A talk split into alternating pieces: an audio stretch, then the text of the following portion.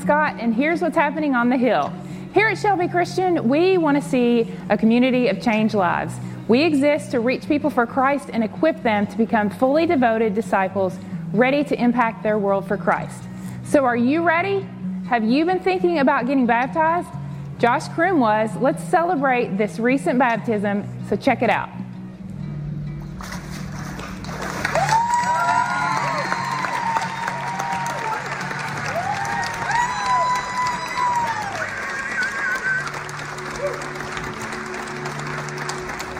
We just had our Pathways class for new members who want to get more involved in Shelby Christian. So if you missed it, no need to worry. We have another one coming up in March. Just check out our website, shelbychristian.org, and hit the drop down menu for more details. Tacos aren't just for Tuesdays, they're for Thursdays and Sundays too. Come support our Guatemala mission trip at our Fiesta fundraiser next Thursday night, March 2nd, before the service, and Sunday morning, March 5th, after both services. Be sure to come hungry. Hey, married couples, get ready for our upcoming marriage workshop, The Art of Marriage. Cost is only 10 bucks a couple, and that includes childcare. Mark your calendars for Friday, March 24th, 7 to 9, and Saturday, the 25th, from 9 to noon. Here at Shelby Christian, we have so many ways to get connected. There's literally something for everyone. We're going to highlight one of those ministries now. I'm going to hand it over to Stu. Stu, what do you got? Thanks, Caroline. Yes, it's true. We have plenty of opportunities to get connected. Our creative arts team is needing you. If you have an interest in this area, maybe sound or lighting or something like on the computer side, or maybe you're a guitar player that wants to get plugged in, we can use you. So you can see my name at the bottom of the screen. Contact me or Wayne Wilson. Good morning, church family. We're so glad you decided to come. If you are new, if you are a guest of ours, we want you to stop by the I'm New wall. It's back there. You know what color it is, right? It's the color. Yes. Will you stand to your feet as we sing about God's redeeming love this morning?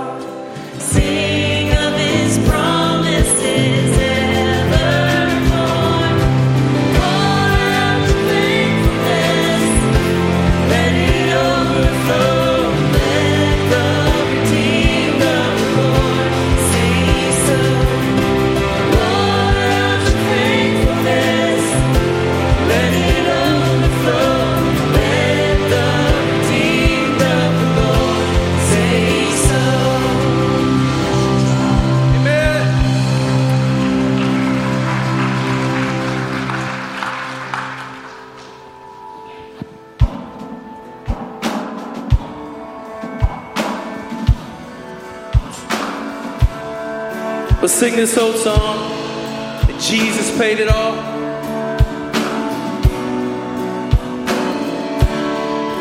I hear the Savior say, Thy strength indeed is small.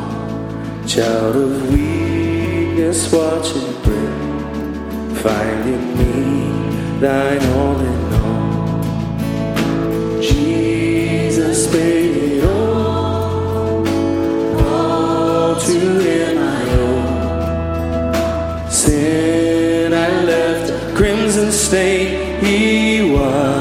washed it white as snow.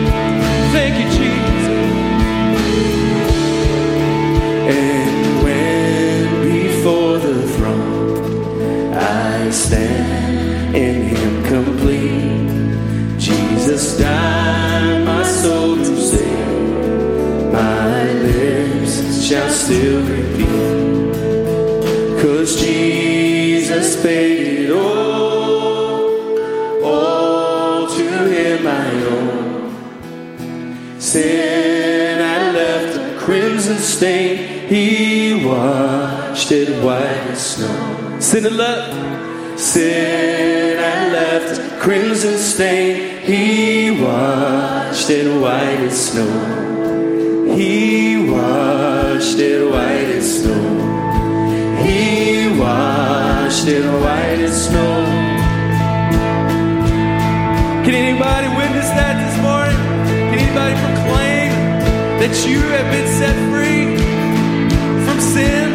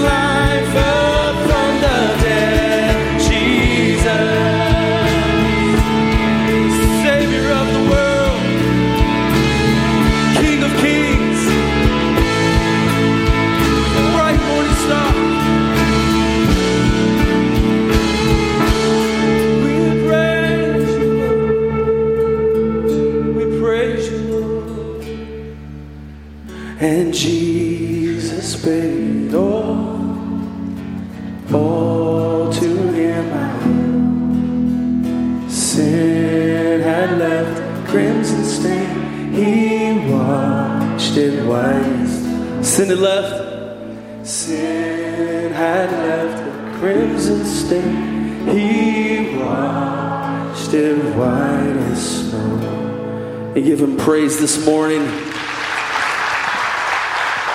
can be seated. A song is really, a song of worship is just another prayer. Amen. It's just a prayer. It's the best prayer. But I want to read to you Isaiah 53. as we get ready to take communion this morning. In Isaiah 53, verse 3, it says, He was despised and rejected by mankind. A man suffering and familiar with pain, like one from whom people hide their faces, he was despised, and we held him in low esteem. Surely he took up our pain and bore our suffering, yet we considered him punished by God, stricken by him, and afflicted. But when he was nailed to the cross, he was pierced for our transgressions, he was crushed for our iniquities. The punishment that brought us peace was upon him. And by the wounds, by the stripes that he took, we are healed. Can you say amen this morning? In just a little while, as, as the music plays, we want to invite you to come. There's stations here on the sides and the back. And just remember the price that Jesus paid. And not only giving us eternal life, but everything there gives us peace. He heals us today. So let's pray. Father, in the name of Jesus, we come, we sing, we worship to you, Lord. But Lord, you said that when we take up the cup and we take up the piece of bread, Lord, as often as we do it, we remember you. And as we take this, we become one with you, Jesus. And we pray all things in the lovely name of Jesus. Everyone said, Amen. You can come.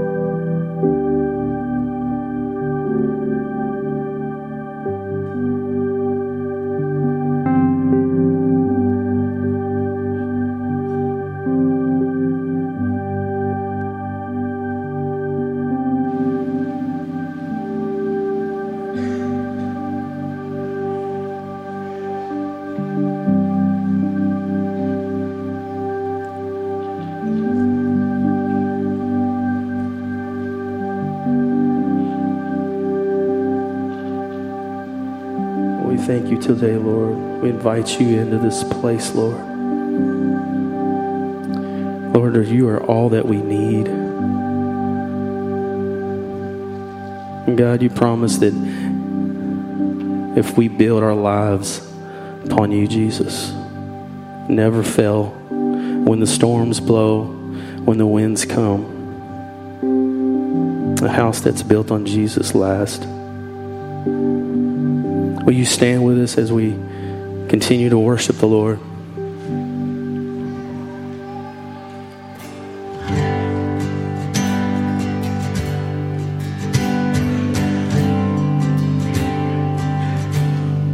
Christ is my firm foundation, the rock on which I stand when everything around me is shaking. I've never been more glad that I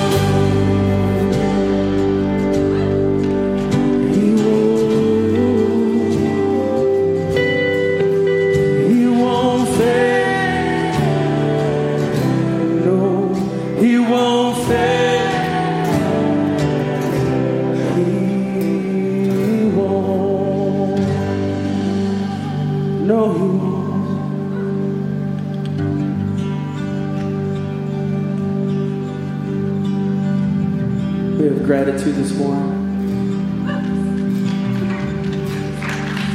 We have gratitude towards our Heavenly Father.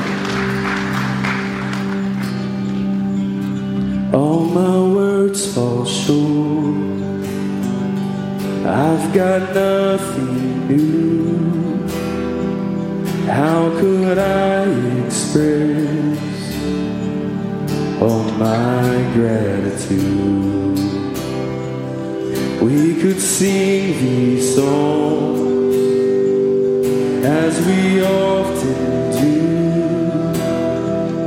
Every song must end, but you never do. So I throw.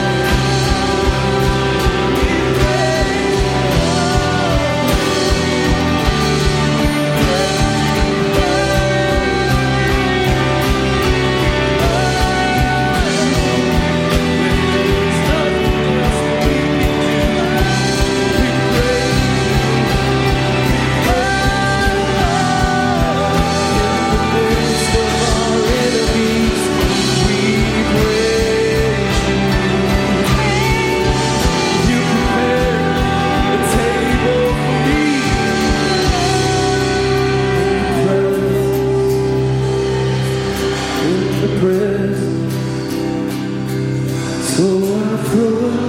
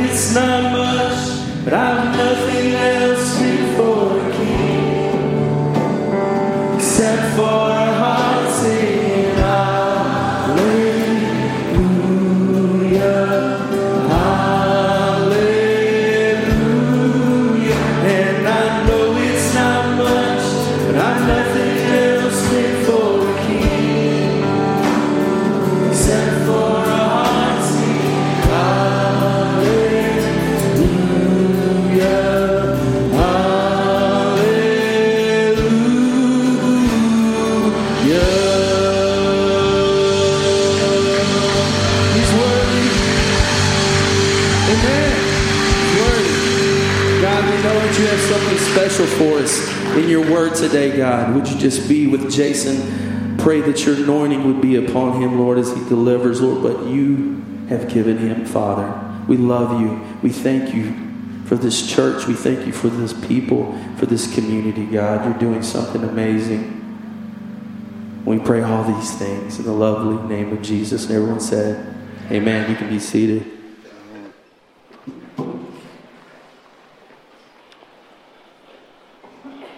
July the 3rd, 1983. I was 10 years old. I stood over in what we now call the stew in front of my church family and my friends and my family, and I said that I wanted Jesus to be the Lord of my life. And so my youth minister at the time, Jeff Hugus, uh, baptized me. I'd come back from a week of camp at Camp Calvary, and on that Friday, uh, I guess it was July 1st, I looked over at my mom as we were driving home. I said, Mama, I want to get baptized. And I remember the place on that campus, at that camp, where I made that decision. Summer of 1990, again, I was at Camp Calvary. I was drawn to that place and still am today. I remember the exact place in that chapel where I stood up in front of my friends and my youth minister at the time. His name name's Dave Hamlin. You guys may have heard of him. And I said, I want to give my life to the ministry. I want to be a minister. I want to be a pastor. I want to be a youth minister. I remember the exact place I was standing. October 18th, 2003. I stood before God, my parents, and I pledged my love to a girl named Melinda for the rest of my life.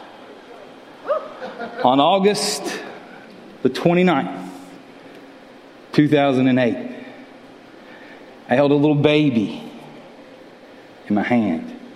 He was five weeks early. He was less than five pounds. My firstborn. I was scared to death. Now he's a 170 pound eighth grader. right? August the 1st, 2012. Again, I stood in a hospital room and I held a bigger baby, nine pounds, 11 ounces this time. It was in each and every one of those moments that my life changed forever. I bet you have moments like that.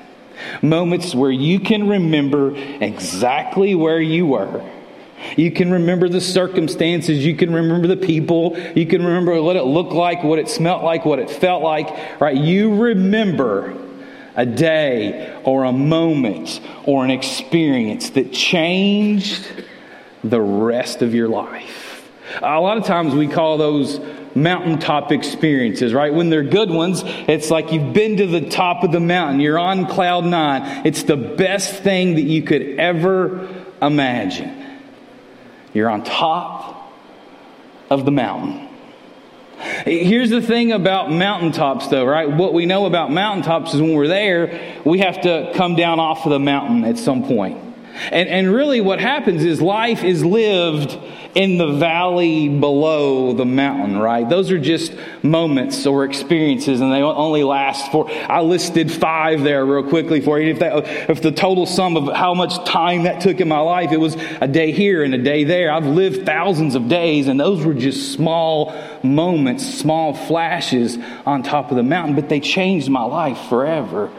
Again, you have those too, but we have to come down from the mountain and live in the valley. And so, what we're doing in this series is we're going to walk through the next eight weeks some mountaintop experiences. There are mountains all over the Bible. There are mountain stories all over Scripture. It, it's, it's dotted all over Scripture. In fact, there are 570 times in the Bible where a mountain is mentioned. A third of those, something very significant happens on a mountain. And so, over, like I said, over the next eight weeks, we're going to look at these mountaintop experiences and we're going to try to learn some lessons that God's teaching us. And then here's the thought, here's the idea with this series called Straight Off the Hill. Because we kind of called this little place up here, our church, right, you know, on the hill, kind of, you know, up here uh, above a little bit, you kind of drive down onto, onto the road, right? So we're up on this little hill, this little knob, right?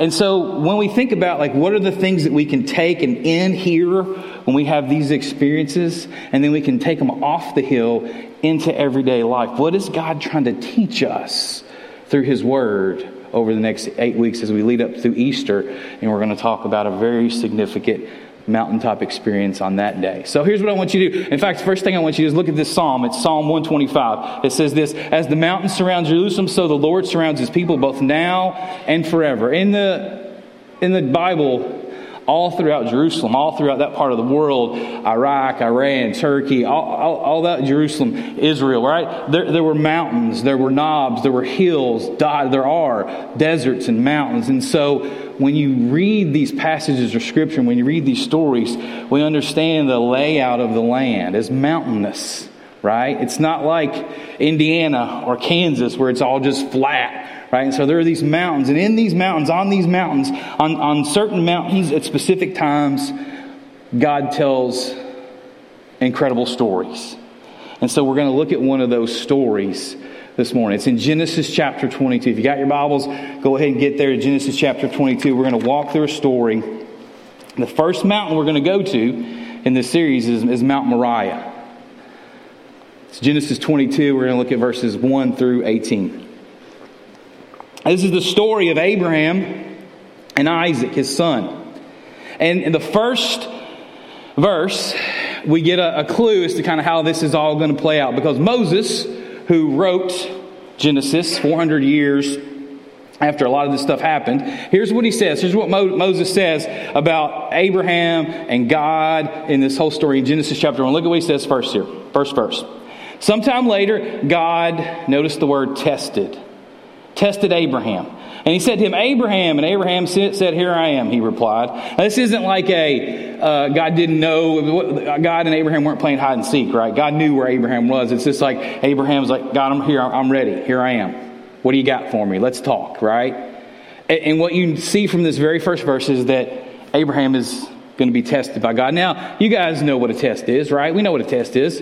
A test is different than a temptation because a temptation, sin dangles a temptation in front of us, right? And tries to entice us with a temptation. A test is different. A test reveals something. If you take a test at school, right? If you take a math test or, or social studies test or whatever, it's like it reveals if you have re- retained the knowledge, the information, and you can put it back out onto this piece of paper, right? Or onto this computer now. Like you have retained this, you have, it's inside of you. And so what a test does, a lot of times it reveals already what's inside of us. And so what, what God's doing here with Abraham is not as much like God wants to uh, try to understand Abraham, because he knows Abraham.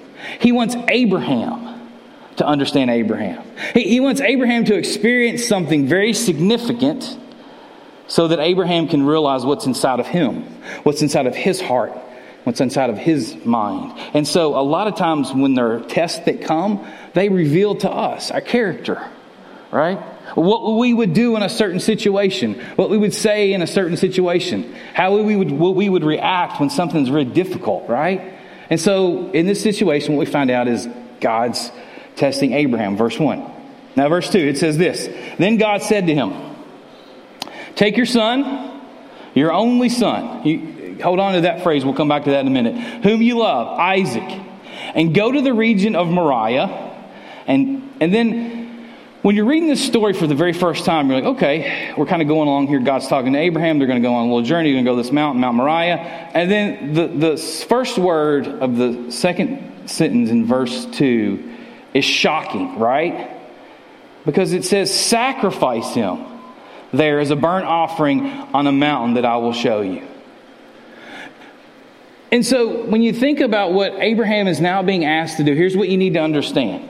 Back in Genesis chapter 12, Abraham and Sarah, his wife, they haven't been able to have children. Sarah's not able to have any kids. He's 75 at the time, Sarah's 65, and so God comes in and says, Hey, you're gonna have a you're gonna have a son. You're gonna have a baby. And for the next 25 years, no kids.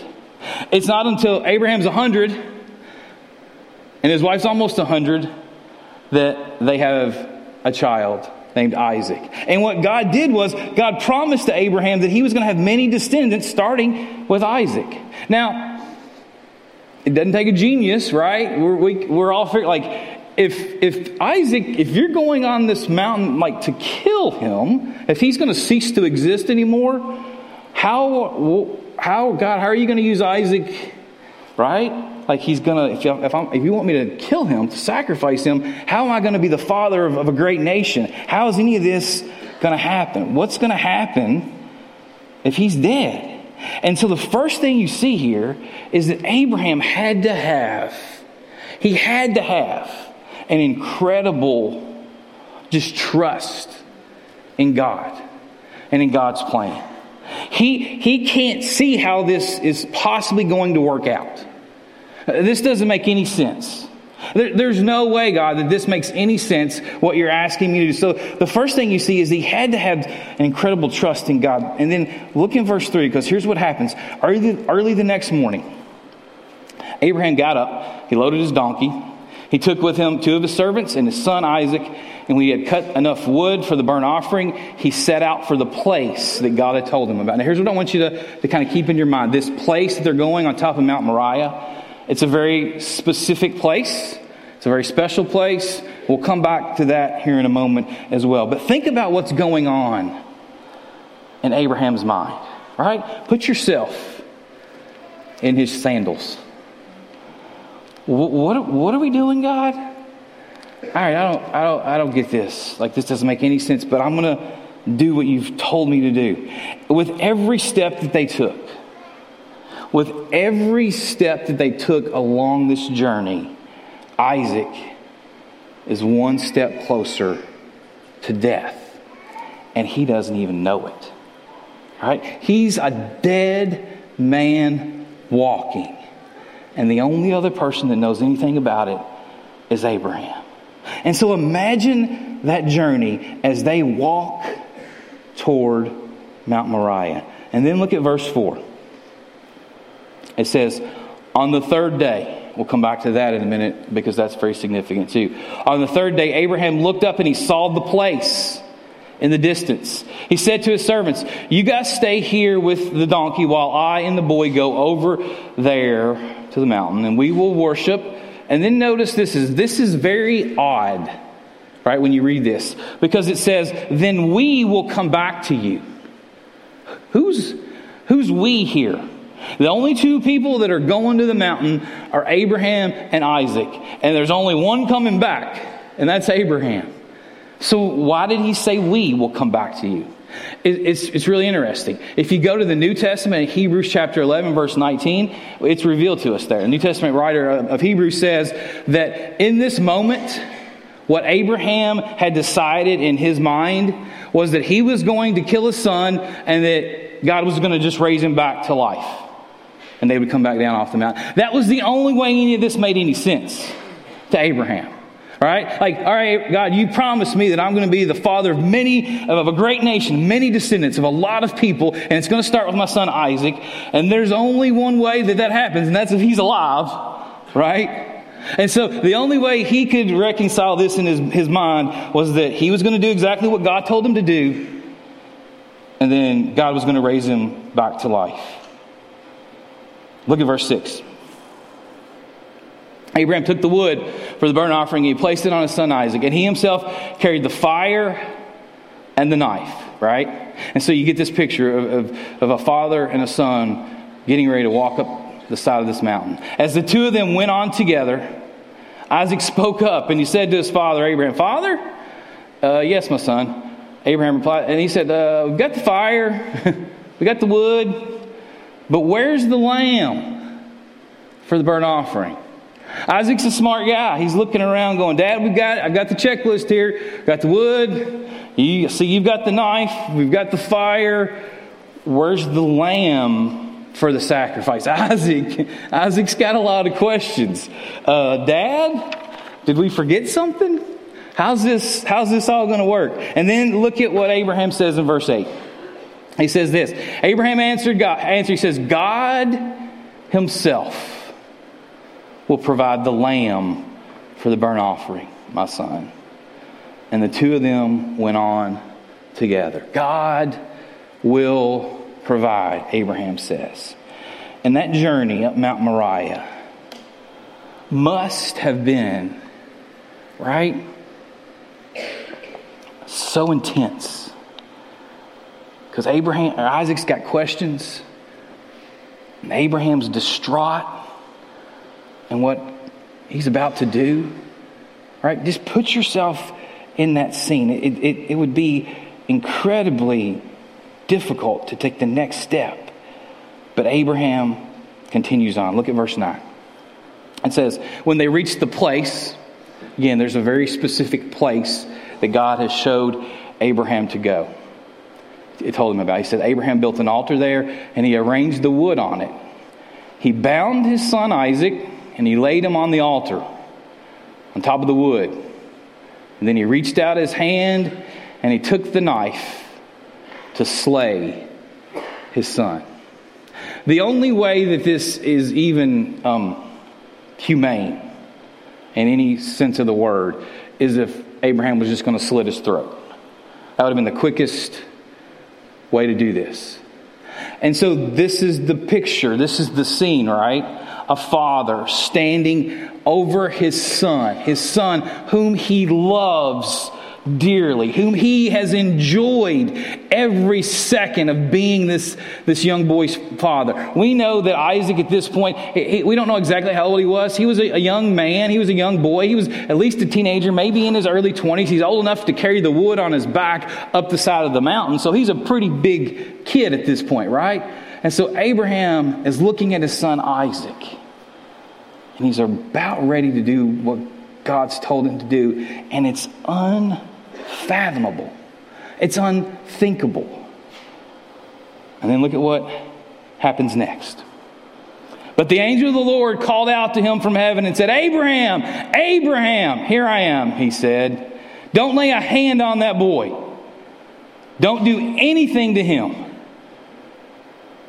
And then he said, Now I know that you fear God because you have not withheld from me your son, your only son.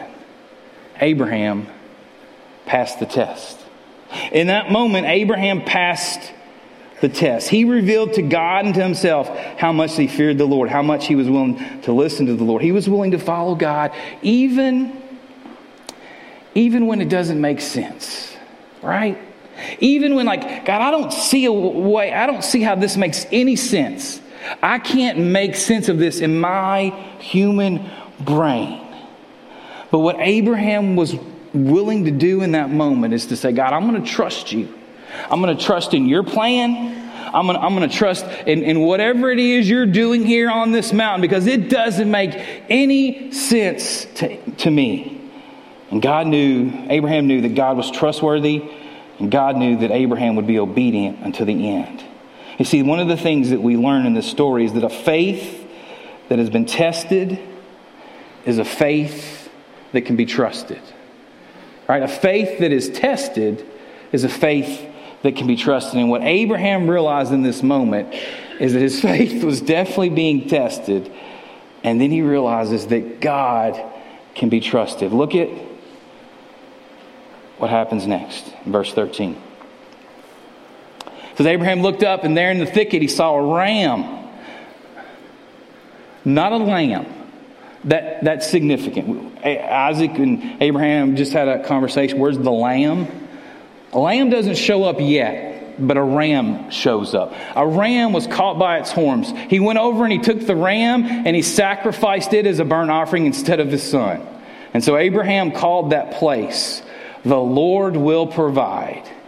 And to this day it is said, On the mountain of the Lord, it will be provided. God will provide. God always provides. And in that moment, Isaac is thinking, Shoo, I'm thankful for that ram.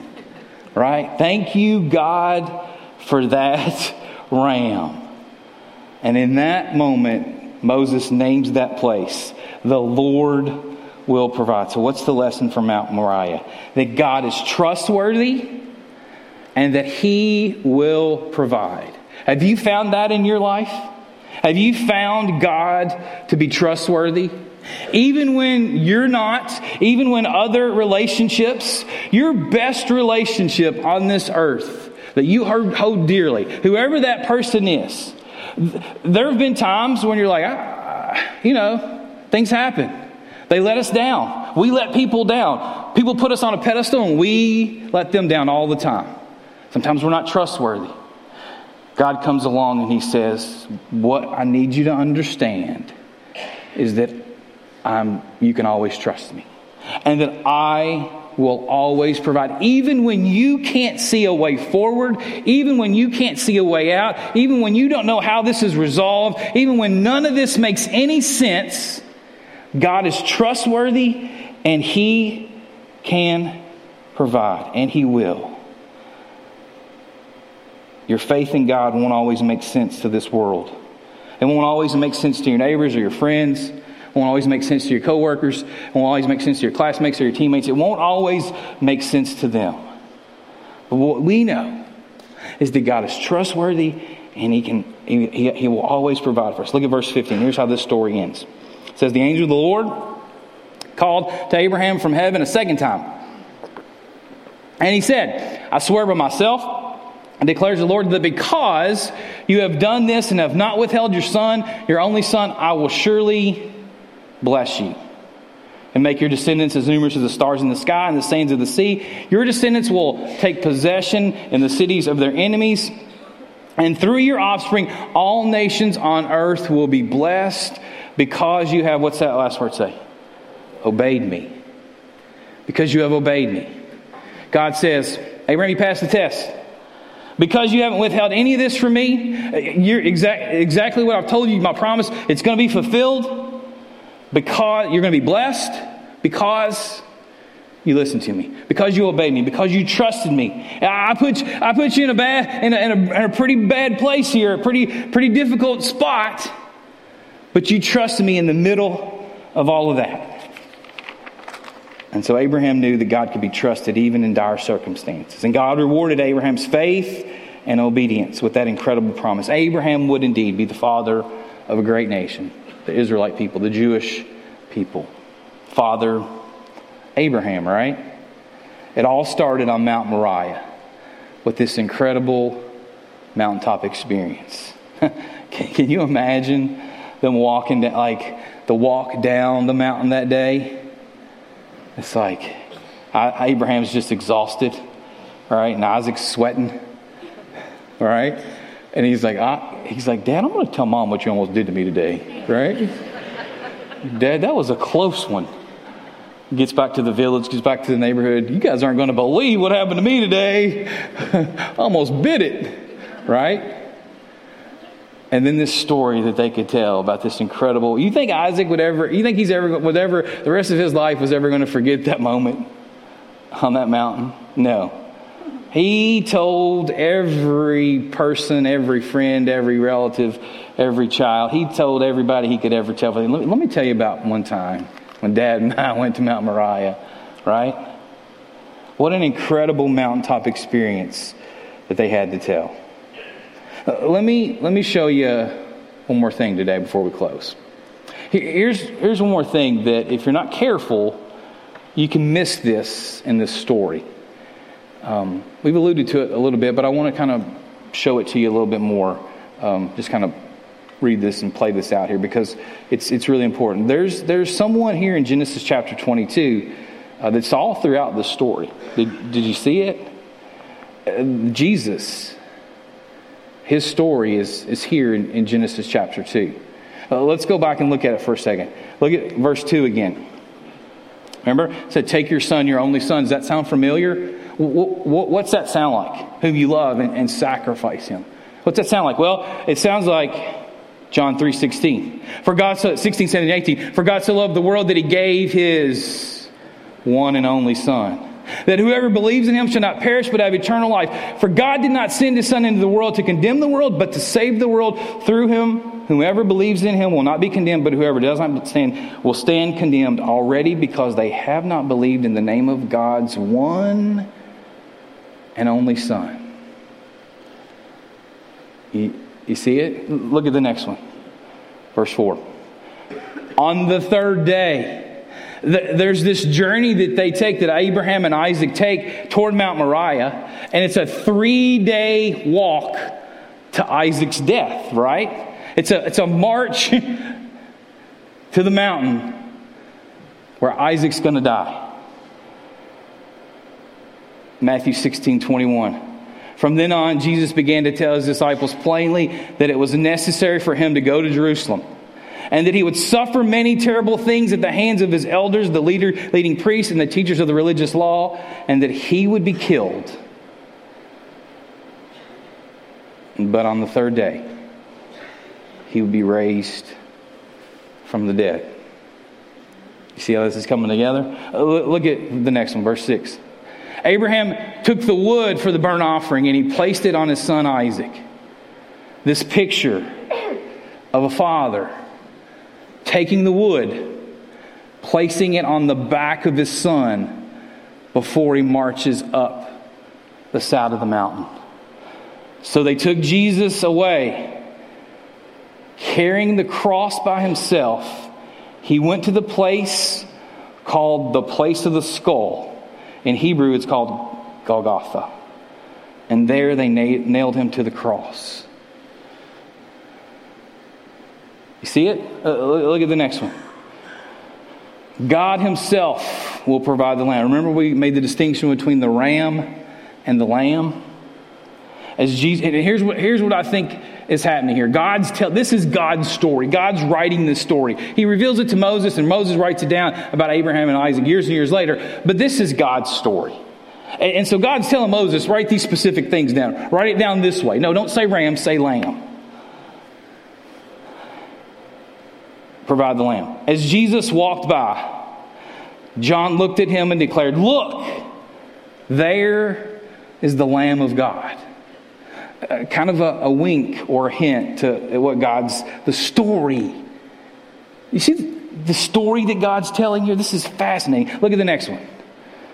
He bound his son Isaac and laid him on the altar in Genesis 22 9. All right? For God, 2 Corinthians 5 12. For God made Christ, who never sinned, to be the offering for our sins, so that we could be made right with God through Christ. Take my son. He didn't do anything wrong. He's laid on the altar. He, he's put on the cross. Look at the next one. There in a thicket, he saw a ram caught by its horns, right? And then on the mountain, the Lord said, This will be a place where the Lord will be called, the Lord will provide. It will be provided by the Lord. Galatians 1 4 says, Jesus gave his life for our sins, just as God, our Father, planned. See, God had a plan on Mount Moriah with Isaac and Abraham. He had a plan to rescue Isaac. And in Galatians 1, it says, God had a plan in order to rescue us from this evil world in which we live. God had a plan to rescue us. Now, here's what you need to understand. We'll be done with this.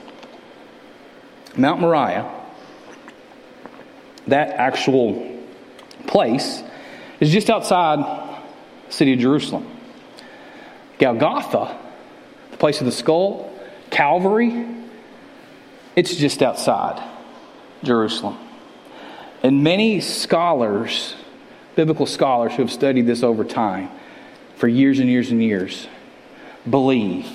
You ready for this? It's going to. The same place.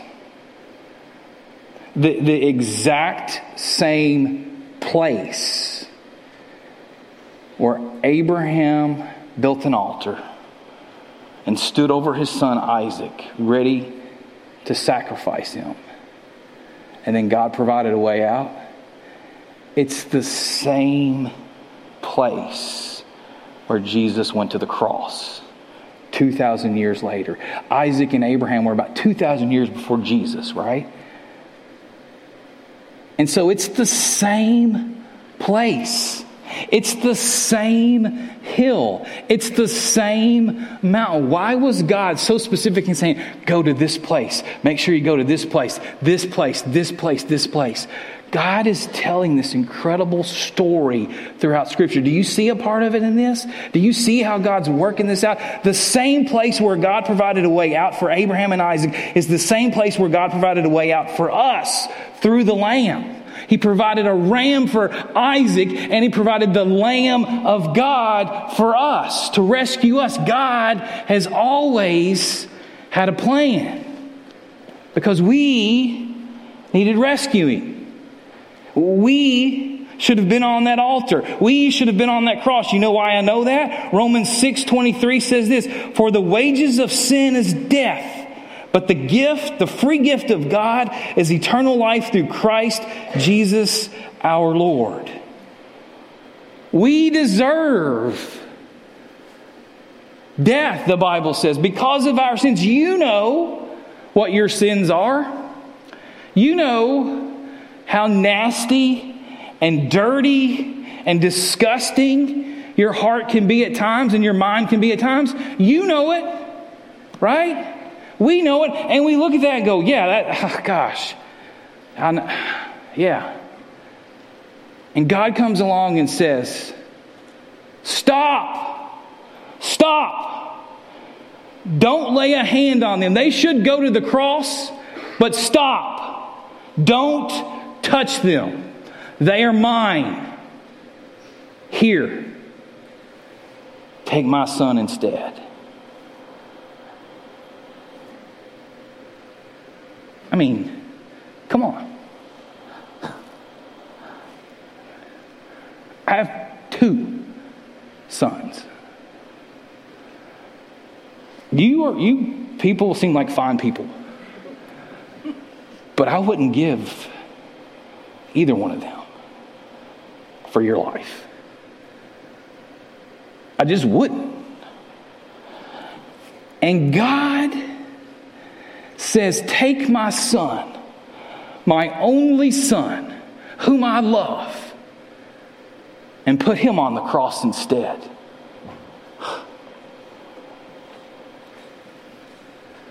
God's always had a plan. He's always had a plan to rescue us from ourselves. And so here's the question Do you trust Him? with your life? Do you trust Him with your kids? Do you trust Him with your family? Do you trust Him with your future? Do you trust Him that He's got a plan? Have you found Him to be trustworthy in your life? And if so, are you willing to be obedient to Him? And whatever He calls you to do, to be in life. That's the challenge on Mount Moriah. So look at Abraham and to realize here was a man that stood before the Lord and was willing to do whatever God told him to do. And he passed the test. And then God looks at us and he says, Do you know how much I love you? Do you know what I've done for you? I love you. I don't want you to suffer eternal punishment because of your sins. I'm going to send my son instead. That blows my mind. And it should change us forever. Would you guys pray with me? Lord God in heaven, I thank you. Thank you for your word. I thank you for the story that, that you've told throughout Scripture. That if we just kind of dig in a little bit and kind of read between the lines and kind of see what you're doing, and it is fascinating and it is mind blowing and it is awe inspiring. And God, you do that. That's you. This is your story. And we get to be a small part of it. You come along with us and you just ask us to, to follow, to listen, to be obedient. And God, that's what we want to be. We want to be a people, we want to be a church, we want to be a community that's obedient to you. Because we know that you're trustworthy. Even when we can't see a way forward, we know that you're trustworthy. God, we know you have a plan even when we can't see past the next 10 minutes. We know you've got a plan. We know that plan. His name is Jesus.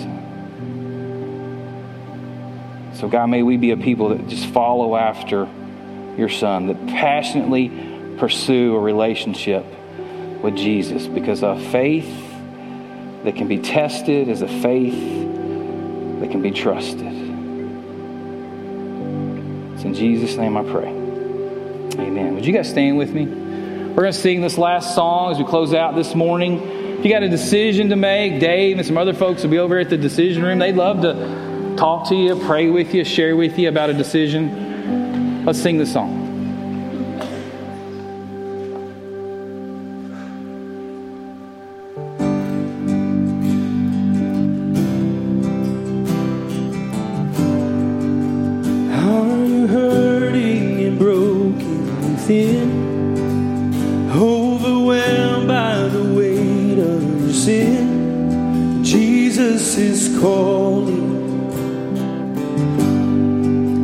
Have you come to the end of yourself? Do you thirst for a drink